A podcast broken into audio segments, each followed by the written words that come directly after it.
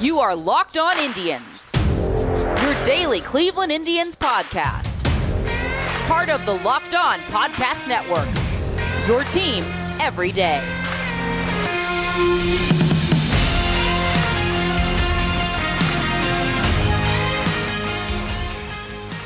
Hello, everyone, and welcome to Locked On Indians. I'm your host, Jeff Ellis, formerly of 24 7 Sports, formerly of Scout.com, formerly of Indians Baseball Insider, and many other places on the web. Want to take a quick second and say today's show is brought to you by Built Bar. Remember to use the code LOCKEDON15 to get 15% off your next order at BuiltBar.com. So let's talk about the games from this weekend. We'll just kind of move through the uh, the three game series. If you remember last week, I looked ahead and said the Indians should win the next four in a row. Well, they have. So we'll go through these games, time permitting. We'll then do a bit of a preview with time permitting or not. At the end of this, I'm going to have some time set aside to talk about the White Sox, the pitching matchups, and how I kind of see at least Monday's game playing out for the Indians. So on Friday, I ended up going to my first college baseball game of the year. Saw Youngstown State face off against uh, the University of Milwaukee, Wisconsin seven inning game because it was a doubleheader trying to get it in before the elements got bad. Uh, it was very nice. I'm not going to lie to be back in a stadium just watching, taking notes. The pitcher for Youngstown State is a, a young kid, uh, Gavin Floyd. Nope, Gavin Floyd was the pitcher. Colin Floyd, Gavin Floyd pitched for the Phillies, who had a, a sterling game, an hour and a half. That was a, a quick one as it went through. So when I got back from that, I then it was not much time before to sit down. I ended up doing a locker room and watching the Indians game on Friday evening. And it was a fun one to watch in the regard of, I mean, Cleveland got out early and held on to it. It was one of those games where you felt like they were in control. Franmil Reyes, pair of home runs, one in the first, one in the sixth. In terms of your who reached base twice in this one, they had no walks. That's a very unusual thing for the Indians offensively to have no walks. So your Jose Ramirez and Franmil were the only ones who reached base more than once in this game.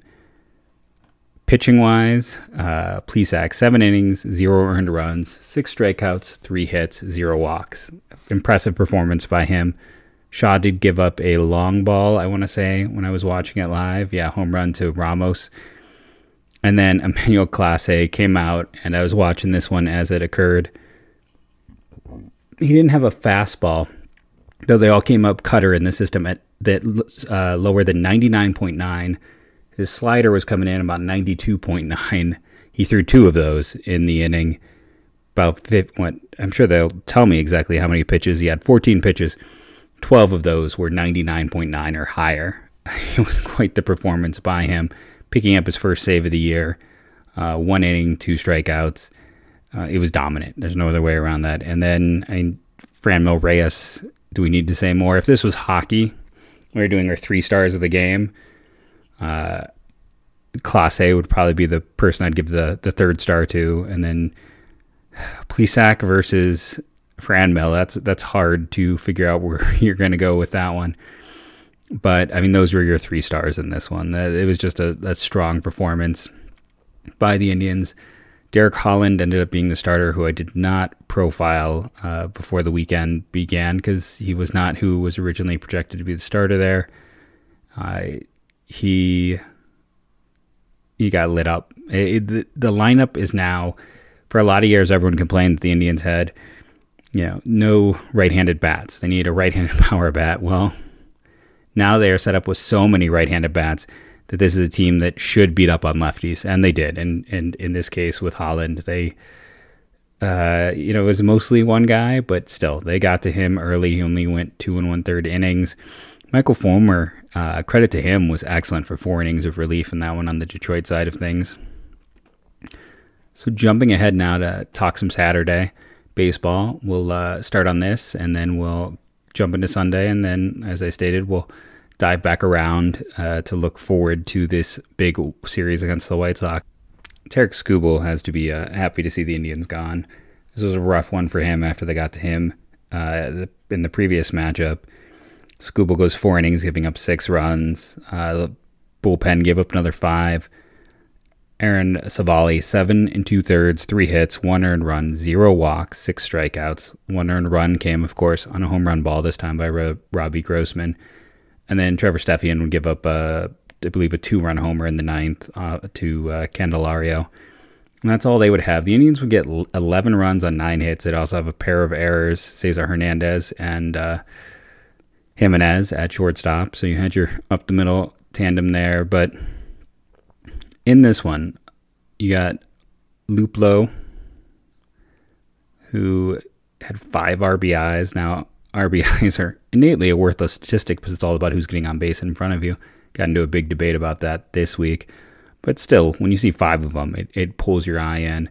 He had a home run in this one, as did Franmil Reyes getting his fourth, uh, Jimenez getting his first, Cesar Hernandez getting his first, and Roberto Perez getting his second. Perez also had three walks. The Indians managed six in total, and he had three of them. In terms of your reaching base twice in this one, it's almost like who didn't reach base is the easier thing to go with. And who didn't reach base was the middle of the lineup. Your three, your four, your five, and your six hitter did not reach base twice. Uh, neither did, I guess, your seventh hitter with Chang, but he still managed to have one walk. Or no, no, he reached base twice. What am I saying? Uh, Jose Ramirez had uh, one walk, and then other than that, he was 0 for 4. Eddie Rosario was 0 for 4. Franmil did have his home run, a one run shot, and Eddie Rosario and Ben Gamel combined to be 0 for 4. Ben Gamel does not have a hit so far on the season.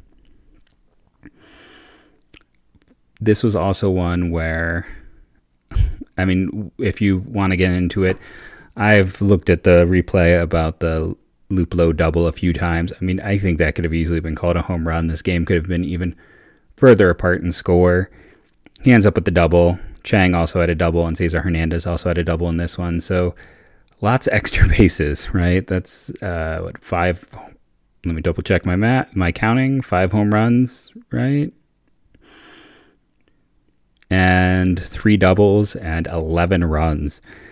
Rough one for the Tigers in this one. Civale's great. Oliver Perez is used for one out. He's effective there.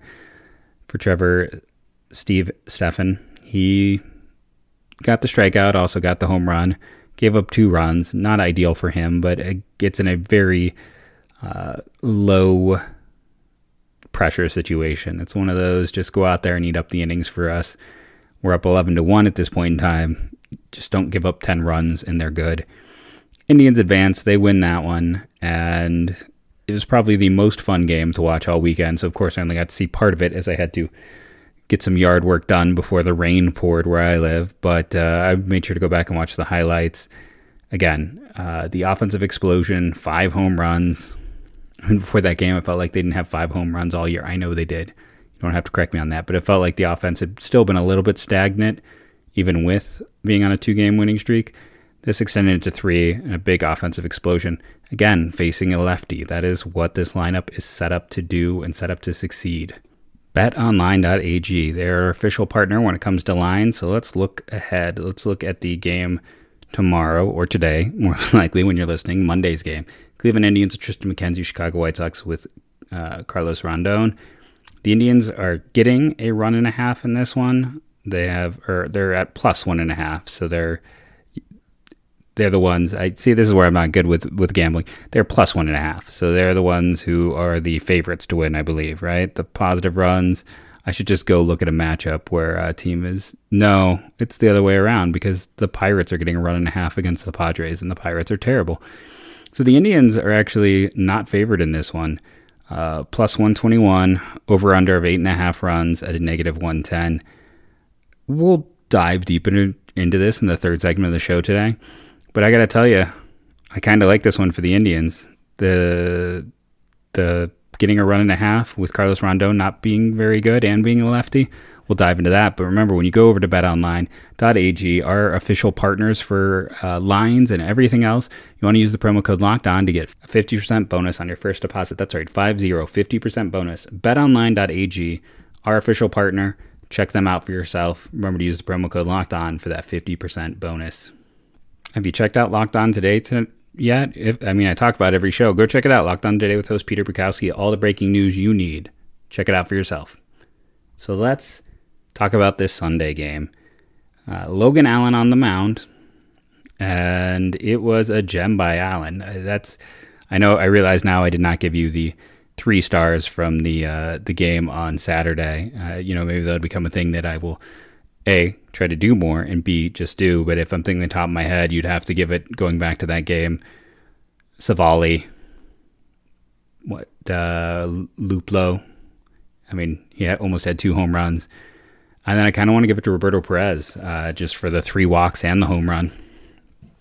Let's dive into the Sunday game, which for me is today's game. For you guys, it's yesterday's game. In this one, uh, again, pitching five innings, two hits, one earned run, five strikeouts, three walks. For Allen, that's just 92 pitches. He could have gone a little bit longer. Shaw comes in, one inning, gets a strikeout. Wittgren comes in, gives up a run. He's had a few struggles in the early going. They go to Karinchak for the eighth, and then Clase with the second save. I talked about it last week on the show. When he brings the velocity he brings, it just. I have talked, you know, about using your best reliever in high leverage situations, and I agree with that, and I will always agree with that. But at the same time, there's also something about just the intimidation factor of what someone like Clase brings. And I think that closer role is very likely his, and it's going to be hard to take it away from him because I mean, he has thrown more pitches over 101 miles an hour in the three innings, four innings he's pitched for the Indians than the entire Indians franchise have thrown in the last 20 years. The Indians haven't had anything like him, and putting him back there just makes a ton of sense. So, offensively, in this one, Franmil Reyes continues to be uh, someone who haunts the dreams of Tigers pitchers. He goes two for three, gets a double in this one. No, no home run for him but uh, a walk, reaches base three times. Eddie Rosario goes two for three, also has a walk, reaching base three times, and that's kind of the central part of your production is those two players. Rosario also had a double. Uh, the other extra base hit belonged to Jimenez. And in terms of who reached, reached base twice, Jose Ramirez did it, as did Josh Naylor. And that's it. And after the bottom of the lineup being super productive the previous day, uh, in the middle kind of having some struggles. It's the heart of the lineup that was successful in this one, and the kind of the bottom where the struggles were. There was not the production. Hedges went 0 for 4. Bauers went 0 for 4. Did manage to get an RBI across. Uh, again, not something that I'm a huge fan of, like RBIs. Chang 0 for 1. Luplow comes in, goes 0 for 1, strikes out. Rosario does get two walks. I should give him credit for reaching base twice. That's my fault. So he's, uh, you know, he's inching up there, playing some center field. And across this one, like I said, we had the pen, we had the starter, Jose Urena, who I profiled in depth last week. It was the same issues we talked about. He walks lefties at a very high rate, and that's, uh, you know, I realized how though the guys he was walking in this one weren't necessarily always the left-handed hitters, but he's just not a great starter. There's no two ways around that. And the Indians got to him, and they were successful in this one. And I mean, your stars are pretty clearly Allen, Reyes, and Rosario. How about Franmil Reyes to start the year? Uh, 333 batting average, 1.175 OPS. He's he's playing well. Uh, it's good. I'm going to be interested to see how they continue to to work with the lineup. If there is going to be a point in time where they try to get you know, uh, more at bats for him, even by slightly pushing him up in the lineup. You know, if there's a world where you can get Cesar Hernandez to agree to hit two, or a world where you'd ever consider Jose Ramirez batting leadoff, just get him as many at bats as possible with Eddie Rosario and then Franmil at your four or five. I don't know. It, and things like that, I think a lot of that starts to depend on if Roberto Perez keeps hitting like the 2019 first half version, as opposed to what we saw after his injury and then last season when he was also hurt, that's going to put more pressure to, to get him more at bats and move him up a lineup. So it's going to be something to watch for sure. But it's a nice situation to have. Yes, it'd be ideal if Jimenez just was up there and took the position and there were no concerns at all. Not to say there are concerns, but he also hasn't run away with it. At some point, you do have to look and see who are your most productive hitters. How are you going to figure things out? When you're facing uh, a left-handed bat, Luplow makes a ton of sense there.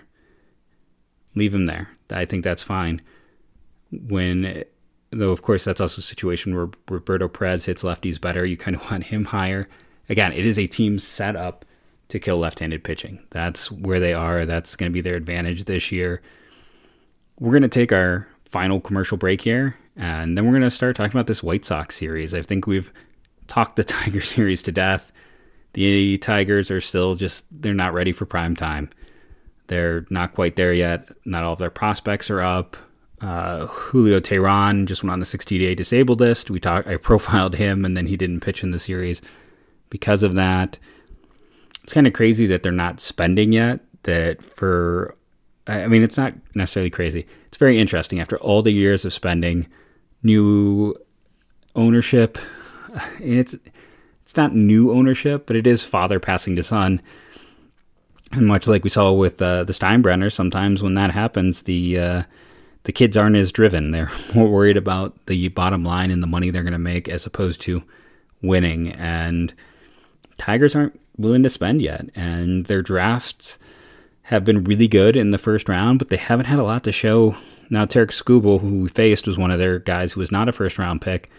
But when you're looking at them on the whole, for a team that's had a lot of high picks, they haven't had a lot to show for that second round as of yet. We'll see if that's to change.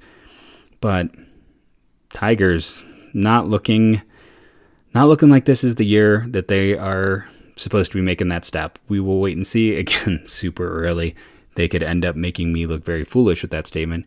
Only time can tell. Over at Built Bar, our fantastic sponsor, and what I'm going to have likely for breakfast and lunch tomorrow, they have a deal where you get Built Bar Goes free with your order, and you can still use our promo code Locked On 15 and get 15% off. It's a perfect time to go order from Built Bar. Not only are you going to get that 15% discount by using the Locked On 15, but you're also going to get three free packs of Built Bar Go with purchase. Listen, I love Built Bar. All the other uh, podcasters I talk to on Network love Built Bar. Everyone loves this. And it's not just because they send us free samples that helps, but it's also because those samples are delicious they sent us free samples and I didn't like them, well, well, that wouldn't be any good. But since they're delicious, it just makes it all the more reason to love them. Go to BuiltBar.com, try a mix box, see which flavor you like. There's so many great flavors. There's so many ways to go right, and basically no way to go wrong. And remember that when you go to BuiltBar.com, use the promo code LOCKEDON15 to try this fantastic product with a 15% discount. That's the same thing they give to their returning customers. BuiltBar.com, promo code LOCKEDON. So let's just go ahead and talk about the matchups for this one, right? Monday's game, Carlos Rondon versus Triston McKenzie. Talked about that a little bit in the ad break. Tuesday is the money game, Lucas Giolito versus Shane Bieber. Probably the two favorites for the Cy Young, uh, if I was placing a bet based on the start of the year. Game three, Dallas Keuchel, Zach Plesac. Game four, Lance Lynn, Aaron Civale. If you're an Indians fan, the sadness is that we miss Dylan Cease in this, and that's not necessarily I don't say that to like Cease as much as it is.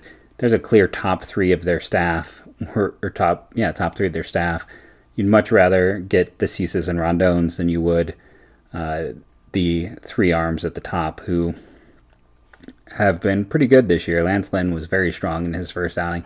But let's talk about Carlos Rondon. This is the weakest of the pitchers the Indians will face. He was designated for no, they chose to not give him arbitration. Basically, they they didn't want to. Uh, they knew he was just going to get expensive based on the years he had put in and the starts he had had. And then when they didn't add another starter, they came back around to him and brought him back. Uh, Rondon, his biggest issue has been health. He has been unable to stay healthy for his career, and uh, he was one of the him and uh, Turner were NC State teammates, and Rondon was the guy on that team and was viewed by many as a 1 1 candidate, ends up going three. And Chicago's very good at pitcher development, but it just never seemed to come together for him. Looking at his data, doing the deep dive, when you're looking at, I want to make sure I did indeed click on career. I'm 90% sure I did. Yes, I had. So, not as huge of a gap as we've seen with some of the other arms that we've talked about. FIP is about 0.75 difference. So you do want to line up on righties. That should be no surprise. Uh, home run rate is a little bit higher. Walk rate is a little bit higher. Strikeout rate is a little bit lower. But none of them are exactly, again, huge gaps. He's a pitcher who's been effective against both. And even though he has that explosive stuff, he's been more of like a 3 4 against lefties and more of a 4 5 against righties.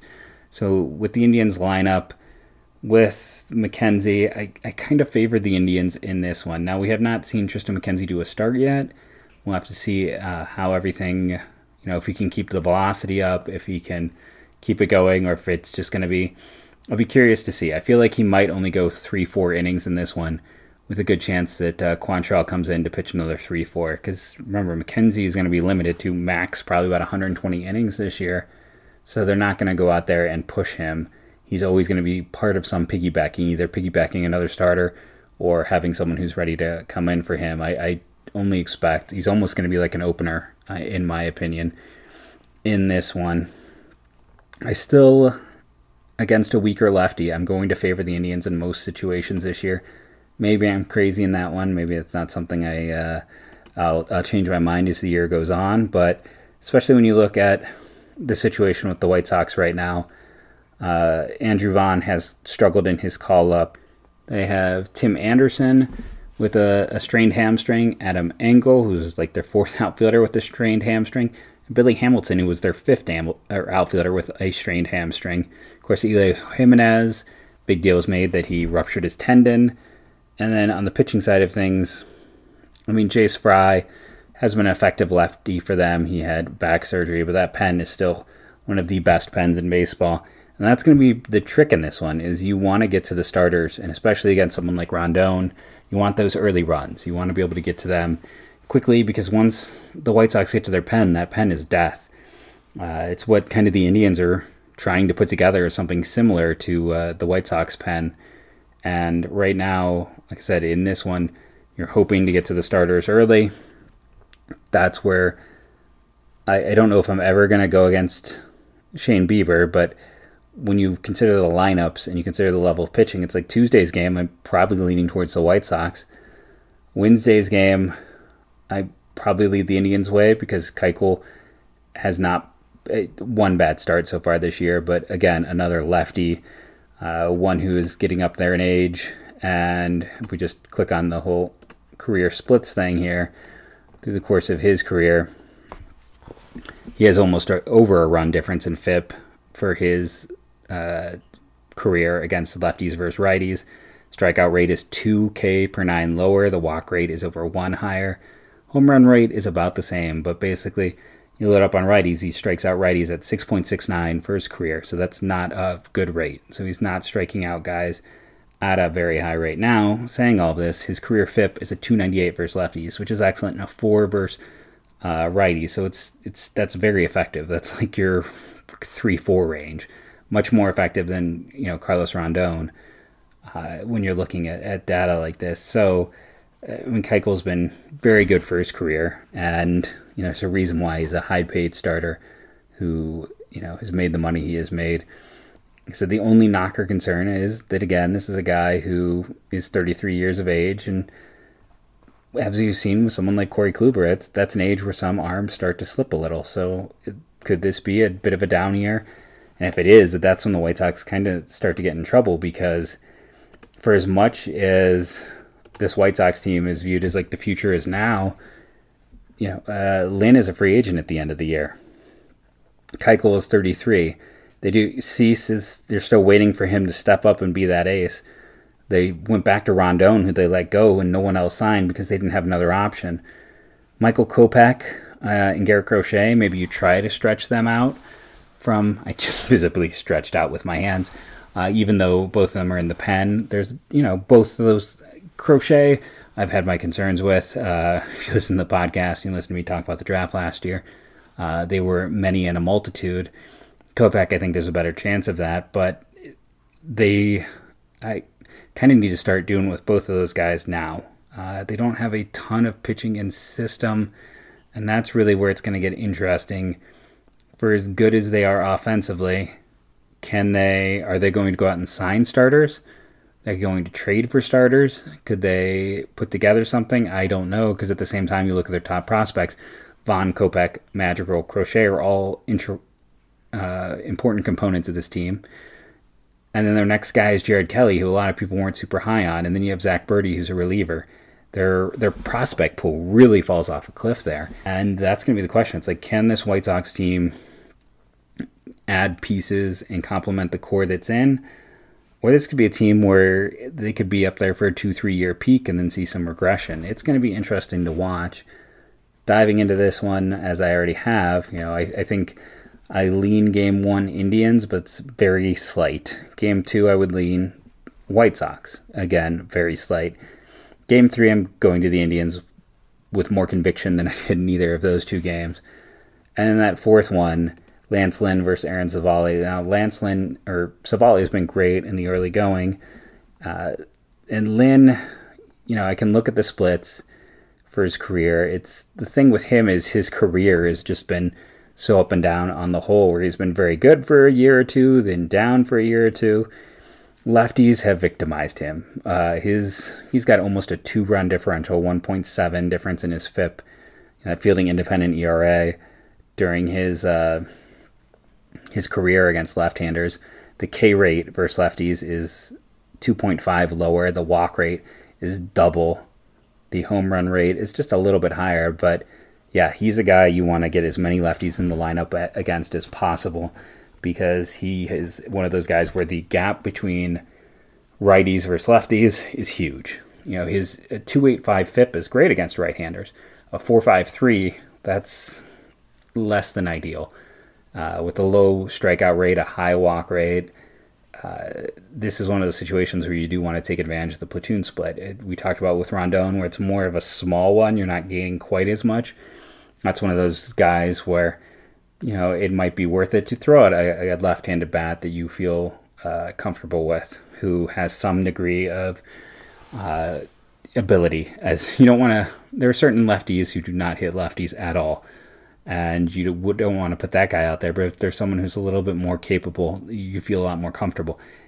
This is the game though where you want to load up and get every left you can in your lineup uh, against Lynn. Now, I would I'm not the biggest Lance Lynn guy. I, I guess I should just be honest about that. Uh, I know he was great for Texas, and I know he's had some you know strong years in his career. But I, last year was 1.3 wins. That's great. In a shortened season, you project that out. He's almost four wins if he gets you know uh, he got 13 starts. If he gets closer to like 39, I mean you're getting a guy who's closer to three wins, and that's strong but that's not quite the same guy who in 2019 was worth 6.7 wins. And just the truth of the matter is, his two best years combined give you a 6.9. So he had a 6.7, and then his two best years, which were age 26 and 27, give you a 6.9. He is in his age 34 year. Just curious to see. Uh, and he'll be, yeah, because he'll be 34 uh, in May. So I do have some concerns. And like I said, this is a, a player who, I, with St. Louis, you go through the data 2.6, 3.3, 3.6, 3.0. Last year is a 1.2. He struggles. Goes into free agency, ends up with a 2.8, but that's the year he was, uh, I believe it was like the Twins signed him.